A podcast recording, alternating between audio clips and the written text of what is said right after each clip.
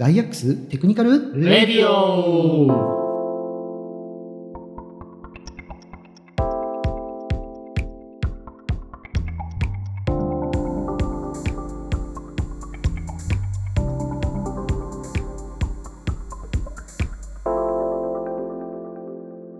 ダイアックステクニカルレディオ第4回。今回は私、大崎くん、そしてアラムさんの3人でお送りします。今日は皆さんよろしくお願いします。よろしくお願いします。今日のテーマはテレワークのコミュニケーションということでお送りしていきます。はい、悩める若手エンジニア大崎くんの話を聞きながら、シニアエンジニアである私、尾形哲司がアドバイスしたり、適当なことを言ったりしている、動画コンテンツを撮ったりしたこともあるのですが、今回はその内容を踏襲しつつ、アラムさん、シニアエンジニアのアラムさんを含めて、今回は3人で語っていきたいと思います。まずは自己紹介、大崎くんからお願いします。はい、先ほどもちょっと尾形さんに紹介していただきました、若手エンジニアの大崎です。よろしくお願いします。アラムさんお願いします。はい、先ほどシニアエンジニアとして紹介されたミレイ・アラムです。ブロックチェーンの、技術を使ってシェアリングエコノミーを進化させたり、スタートアップスタジオを手伝っていたりします。よろしくお願いします。そして私、シニアエンジニアの尾形哲司と申します。よろしくお願いします。よろしくお願いします。よろしくお願いします。で、今日はテレワークのコミュニケーションというテーマで語っていきたいのですが、主に若手エンジニアの大崎くんが、ぶち当たった壁だったりとか、困っていることを中心に話していきたいなと思ってます。はい。で、そうですね。テレワークをしたときに、やっぱり、若手、独身の人は多いと思うんですけど、一人で、家で開発ってなると、寂しいと。で、実際に対面して話した方がいいのは、絶対ですよね。そうですね。特に、IT 業界は通信があるから、みんなテレワーク当たり前だったんじゃないかっていう人もいると思うんですけど、むしろチームワークとかで、みんなで集まって開発した方が効率いいっていうふうに言う人もいたり、私もそれに賛成なんですけど、とはいえこういう情勢で、テレワークの情勢になって、いいところ、改善したいところあると思います。そういうところをちょっと洗い出していきたいなと思います。で、大崎くんに質問なんですけど、はい、テレワーク始めて多分数ヶ月だと思うんですけど、工夫してることとか、気になった点、困った点とかありますか？そうですね。まずコロナが来た時が突然だったですし、まさかここまで自粛になるとも最初は予想もできていなかったので、もう突然まずいのでリモートにしましょうと突如切り替わったんですね。なので自分の中では特にそのリモートワークに対するその整備、リモートワークをするときはこういうふうに進めていこうみたいなものとかが全くない状態で突如リモートに切り替わってしまったので、もうまずそこからでしたね。まずリモートワークになってしまったから。もう今までの対面でやってたことが全部リモートに切り替わっていったので、まずそこのどういうふうに進めていこうかっていう整備から入っていって、でもまずその整備するところから悩みの連続でしたね。で、そうですね、進めていっていくつか進捗をこういう時に報告しますとか、質問する時はこういうふうにしますとか、自分でルールを作って実践はしてみたものの、うまく回らないことも多く、結構悩んじゃって、結構メンタル的にもやられかけるみたいなこともあったので、それが非常に困りましたね。今も現在進行形で悩んでいるっていうのが現状ですね。はい。若い人だと悩みがちな部分かもしれないですね。そうですね。すんごい大変ですね。質問のタイミングが対面、いつもオフィスでやってる時よりつかめないんですよね。今忙しそうだなとか様子も伺えないんですよ。だから質問しづれっていうのはありますよね。そうですね。じゃあそういう話を聞いたところで、いくつかアドバイスというかピックアップをしていきたいなと思ってます。例えば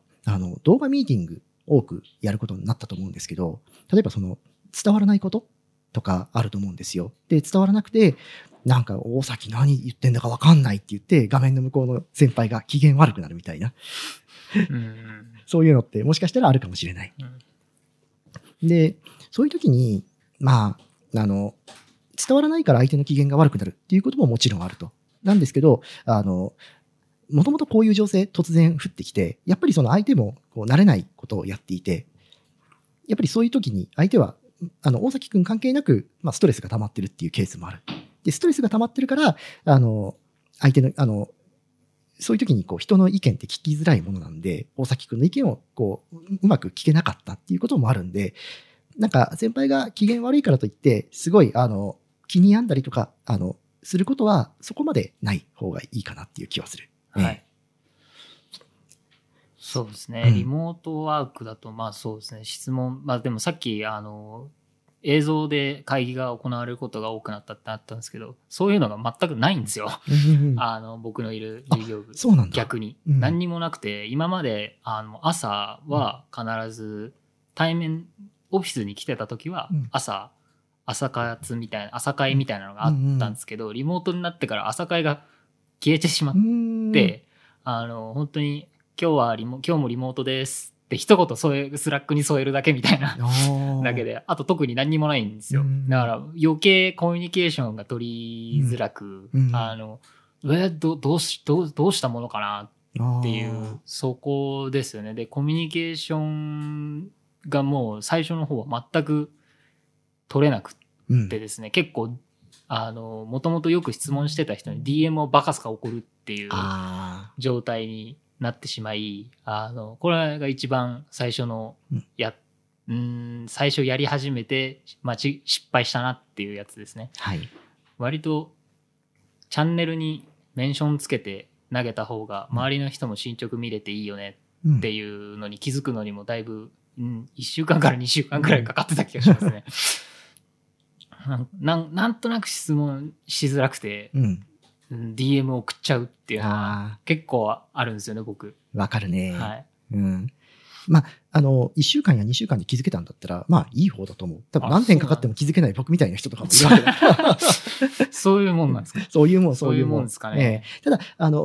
私の所属しているチームは、1日1回、こういう情勢の前の時にも、朝会っていうものを15分ぐらいやってたんですけど、一応オンラインになってからも、動画で、顔を見ながら、15分ぐらいやるようにしてます。やっぱりそれって、うちの会社とかは、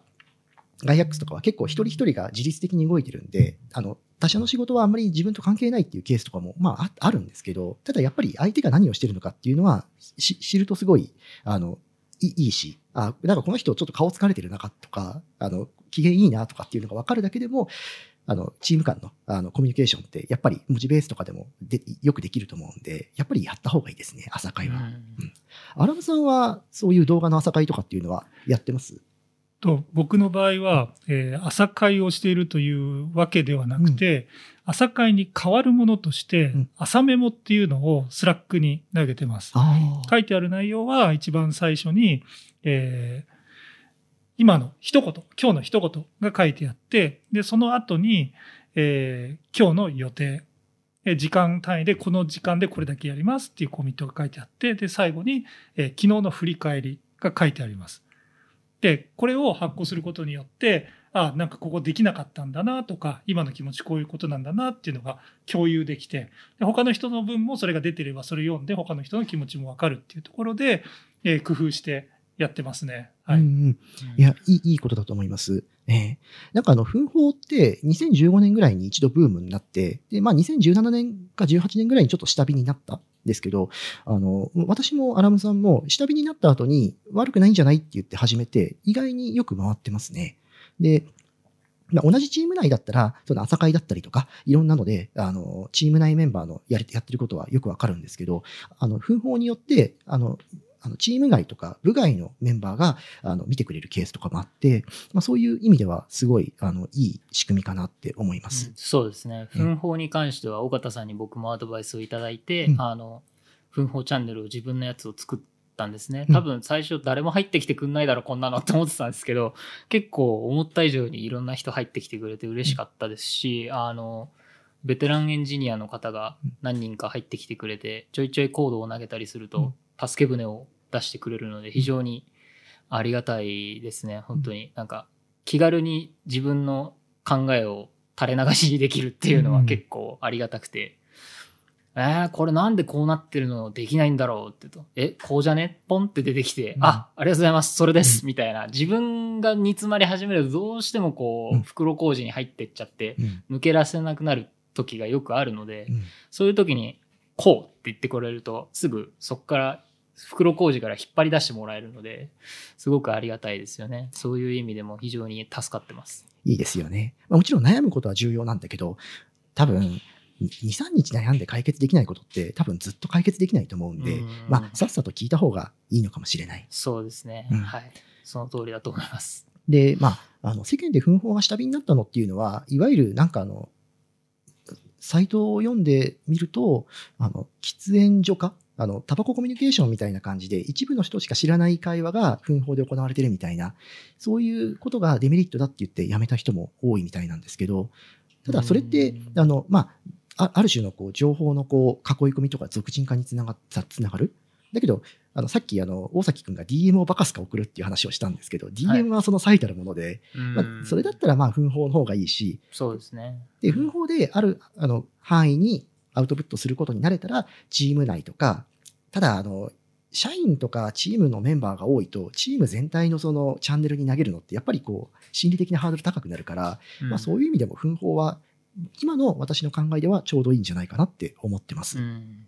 確かにそうですね。心理的ハードルは非常に低いですね。紛争に関しては。で、先ほどアラムさんの話にもあった通り、チームメンバーに今日の自分、昨日の自分を伝える時間がないんであれば、文章を書いて、簡単なサマリーとかアウトラインを書いて、文章で共有する。そうすることで、チームメンバーも、大崎くんのことを知って安心をしてくれる。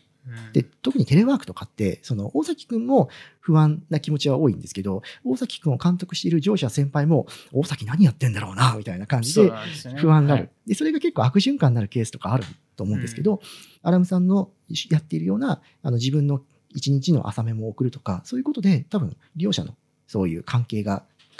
いい感じに回っていくんじゃないかなって思いました。はい。で、あとはあれですね。今情勢が6月になって緩和されましたけど、フルリモートの部署ってガイアックスにも以前からあって、そういう部署も週1とか月1とかきちんと全員集まるっていうことをやってるみたいですね。で、やっぱり毎日集まれないっていう情勢なのは確実なんですけど、週1、月1ぐらいで集まって、みんなどういう感じなのかな、顔色いいのかなとか、振り返ってみる機会があってもいいかなって思いました。じゃあ次、そうですね。似たようなテーマになるんですけど、一人で疑問に思ったりして煮詰まった時に、どうしていけばいいのか。で、先ほど大崎くんが、紛争でだいぶ緩和されたっていう話をしたんですけど、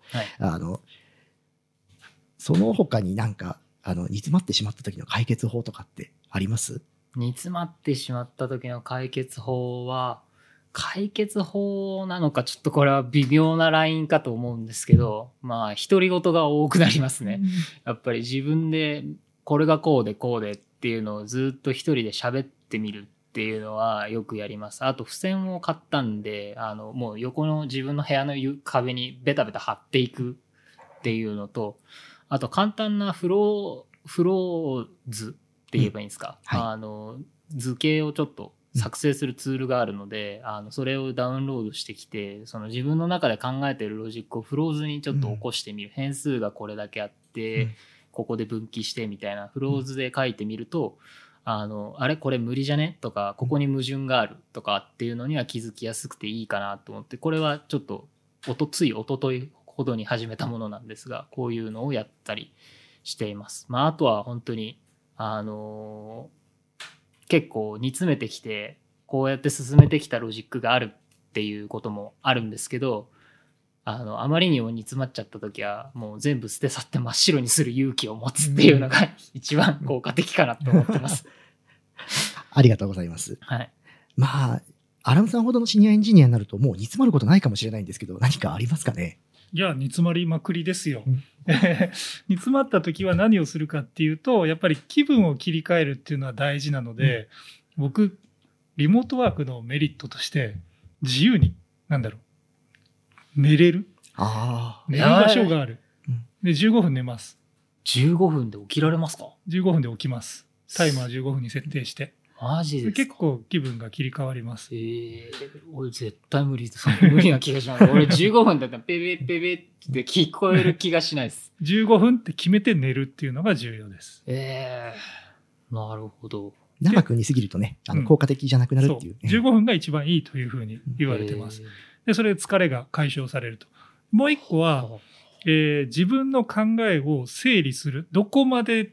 ちゃんと理解できていて、どこが理解できてないのかっていうのを細分化していく。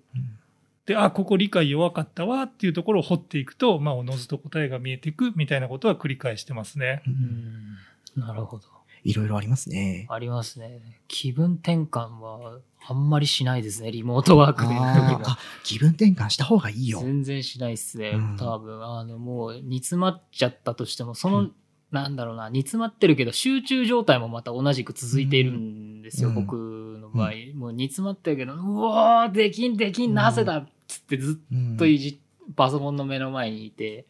みたいな。気分転換って言ったらなんだろう、近くにちょっとぬいぐるみ置いといてくっさーっつって投げるっていうのはやってたりしますけど。それは八つ当たりだね。いや、そう、集中できてない状態なので、集中できる状態を取り戻すためにも15分睡眠はおすすめです。マジっすか。あともう一個コツがあって、これはちょっと、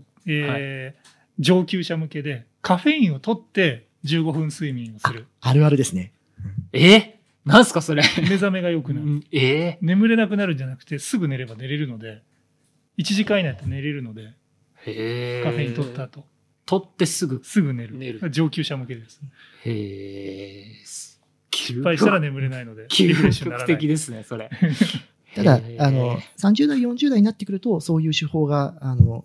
やりやすくなるんですけど、もしかしたら20代は睡眠リズムとかがこうすぐ熟睡したりとかするかもしれないんで、もしかしたらやりづらいかもしれない。僕はだいぶ無理があると思います。すぐ眠りに入るとかなりやばいですね。じゃあアルムさんはモンヤナとかうっつって飲んだ後に寝るんですか？モンヤナを煽って寝る。そこまではしないけど、すごいファンキーなことをやってるわけじゃないでしょ、僕は。なるほど。そうですね。今出たのは、大崎くんの独り言系。で、あと、書いて整理する。そうですね。で、もう一つは睡眠。カフェイン睡眠っていう話が出てきた。なるほど。で、独り言っていうのは、あながちバカにできなくて、他人に説明して、いると、自分の考えが整理されるっていう。そうですね。そうです、そうです。自分と対話して考えを整理するっていうのをよくやります。そうそうそう。結構うるさいんですよね。でそういうのを、例えば自分と、全くエンジニアリング専門外の人がいて、専門外の人に説明していくと自分の間違いに気づくっていうのも結構ある。でそういうのに名前がついていて、ラバーダックデバッグとかっていう名前がついている。いわゆるなんていうんだ、アヒルのお人形に無機物に説明していても自分の間違いが分かるっていう。すごい独り言はすごい効果的だっていうのはそういう言葉があることからも分かるわけですね。そうなんですね。それはちょっと知らなかったんですけど、まあだいぶ独り言が多いんで、なんか隣の部屋の人とかこいつ大丈夫かなって思ってるんじゃないかっていうぐらいには独り言多いんで声もでかいので、僕の場合。そうですね。大崎くんは声が通るんで。そうなんですよ。こいつずっと喋ってんな。仕事してるんだろうな、内容的には。でも怖えなと思われてたらどうしようと思いながら。いや、でも、世間の人は電話をしてるっていうふうに解釈してくれると思う。そうか。じゃあ大丈夫なのかな。問題なさそう。あとは、隣に騒音として迷惑をかけてなければ大丈夫でしょうね。そこまで迷惑にはなってないと思ってます。で、あとは、そうですね。奮法で、チーム外とかのエンジニアを仲間につけていく。っていうことで、質問だったり、煮詰まりの解消になったりとかするっていうのも、先ほど言った通り。で、あと、社内で頼れる人がいない。零細企業とかに勤めている若いエンジニアとかは、やっぱり外に、頼る。コミュニティとかで、外部コミュニティとかで、つながった、同年代のエンジニアとつながりを持って、ツイッターとかで質問を交わすとか、そういうのも、一つの手かなっていうふうに思います。そうですね。ツイッター、たまにツイートしてたりもするんですけど、まあ、ファボられたことないんですよね。いやいや、まあ、ファボる類のものじゃないと思うんで。なんかリプ飛んでこないかなって思ってたんですけど、飛んできたこと一回あるかないかぐらいですね。しかも一回あったのは会社の上司の方でした。期待しすぎてはいけないところ。うん、まあそうですね。うん、はい。あと、その回答しやすい質問をするっていうのは、まあ一つのコツかもしれないですね。ああ、それは非常に難しいです。うん、本当に自分の中で一回笑われたことがあるんですけど、わかんないことを言葉にするから質問ってめっちゃ難しいですよねって言ったらみんなに笑われたんですけど、そんな笑うことっすかって思ったんですよね。そんなおかしいこと言ったかな俺って思うんですけど。真理はついてるよね。うん、言語化する、いや、わかんないことを言語化するんだから質問って難しいんだよって俺は思うんですけど、そんなことないのかなっていう。例えばアラムさんとかは分からないことを質問するときの言語化ってコツとかあります？どこまで分かってるかを説明する、でここがどうしても分からないと、そのポイントを絞り込むっていうのが、分からないことを説明するコツだと思ってます。なるほど。そうだよね。1から10まで何もかもわからないわけじゃない。確かに。もし1から10まで何もかもわからなかったら、この職業ではないような気がする。そうですね。確かに。あ、なるほど。1から6まで分かってるので、次の7をお願いしますっていう質問の仕方ですね。これはいいコツかもしれないですね。確かに。はい。そうですね。まあ、あと、そうですね、いろいろ話したと思うんで、まあ、ちょっとまとめに入りたいと思うんですけど、なんかテレワーク体制で、まあ、先ほどアラムさんが15分昼寝できるっていう話とかもあったんですけど、まあ、特に大崎君、テレワーク体制でここは良かったっていうことってあります？テレワーク体制でここが良かったって悪いことずくめ？そうですね、電車から解放されたのはすごいいいことかなって思うんですけど、やっぱり一番精神的に気楽ですね。僕絡まれやすいんで、なんか電車の中で変な人に絡まれやすいんで、電車に乗らなくなったことはいいことですかね。あと、そうですね、こまめに洗濯物ができるのはいいですね。ちょっと水代が節約できるし、すごくいいですね。小回り利く感じに洗濯ができるんで、ちょこちょこ綺麗にできる。あと気になった時にすぐ掃除もできる。この辺家事においてはすごくいいかなって思うようになりましたけど、それに伴ってちょっと電気代とかがバカにならなくなってきましたけど、そうだね。そのぐらいですね。仕事に関しての方はどっちかって言ったら悩みの方が多かった印象ですね。今日の話の内容を含め、明日から取り入れて、明日から取り入れていって、収録日がバレますけど、今日金曜日っていうことが。収録日が金曜日だったのを、明日、まあでも、次の営業日から生かしていきたいな。そうですね。まあ僕も大崎君のそういう、困ったことを今日聞けたんで、それを解決していくために、いろいろアドバイスしていけたらなと思ってます。はい、ありがとうございます。で、まあまとめで、すると、まあ、オフラインの時でさえコミュニケーションって難しいんですよ。年齢を重ねた私も、なんか、いや、夜あの人に嫌われてるかもしれないなとか、今日の発言ちょっときつくて印象悪かったかもって思う日はよくある。ただ、まあ、自分は人に好かれるために仕事をしてるのかっていうところ、まあ、嫌われるのは、まあ、悪いことだとは思うんですけど、好かれるために仕事をしてるわけじゃないとか、あと、まあ、社外には味方がいるんじゃないかとか、他にも味方はいるっていうふうなことを考えることで、まあ、気持ちを整えたりとかしてます。もちろん、いさかいはない方がいいんで、次の日に、まあ、誤解があったねとかっていうふうに言えば、きっとよく回ってくるんで、そういうふうに、今の、オンライン情勢の時にも行きたいなっていうふうに思ってます。で、あとは、まあ、やっぱり人との相性とかはあるんで、まあ、今の上司といろんなことをやった上で、やっぱりすれ違いが多いなっていうふうになった時には、まあ、組織ってずっとその体制は続かない。まあ、上司とか入れ替わるものなんで、まあ、2、3年後に新しい体制になった時にきっとうまくいくっていうふうに思って、今はスキルを貯める時だっていうふうに考えていくのも、まあ、一つの手かもしれないですね。まあ、いろいろ時間が環境を変えていったりとか、あと自分もその対人スキルが向上していって、次の年にはうまくいくとかっていうこともあると思うんで。で、あと、私も睡眠の重要さってまとめて言おうと思ってたんですけど、アラムさんが15分の睡眠って言ってて、やっぱり睡眠不足、例えば1日睡眠時間が6時間以下とかだと、やっぱり睡眠不足になって、やっぱりそういうふうになると機嫌悪くなる。うん、相手もそうだし自分もそうなんで、相手も自分もちゃんと睡眠をとって、まあ、穏やかな心で仕事していけたらいいですねっていうふうに私は今日思いました。そうですね、できるだけまとめた時間で寝るようにはしてます。いいことですね、はい。でまあ、大崎君は悪いことずくめみたいな最近言ってたんですけど、まあ、このテレワーク方向へのシフトを、まあ、できるならチャンスと捉えていろいろ行きたいな、うん、挑戦していきたいなと思ってます。はい、はい、頑張ります。まあ、今日はこんな感じで収録締めたいと思いますが、よろしいでしょうか。はい。はい。じゃあ、ガイアックステクニカルレディオ第4回、この辺で終わりとしたいと思います。ありがとうございました。ありがとうございました。